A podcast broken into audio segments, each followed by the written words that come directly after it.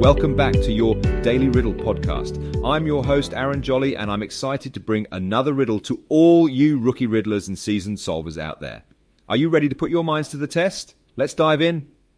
Today's riddle is called A Curious Birth. Listen closely as I will ask it twice. Here is your daily riddle.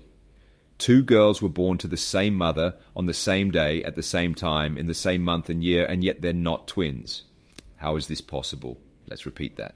Two girls were born to the same mother on the same day at the same time in the same month and year, and yet they're not twins.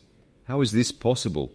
Feel free to take a moment and pause the podcast if you need to ponder this riddle further. We'll be right here when you're ready for the answer.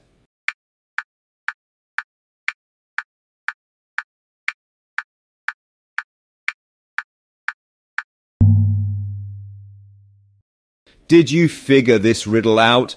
The answer to today's riddle is that the girls are actually triplets. The riddle tricks us by focusing on the fact that they're not twins, but it never said there couldn't be more than two children born at the same time.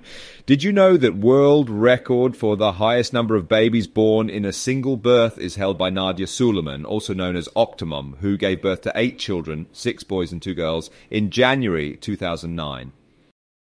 That brings us to the end of today's podcast.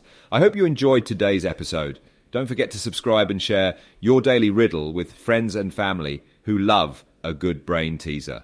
Please join us again tomorrow for another intriguing riddle. Until then, I'm Aaron Jolly, wishing you a day full of exploration and curiosity.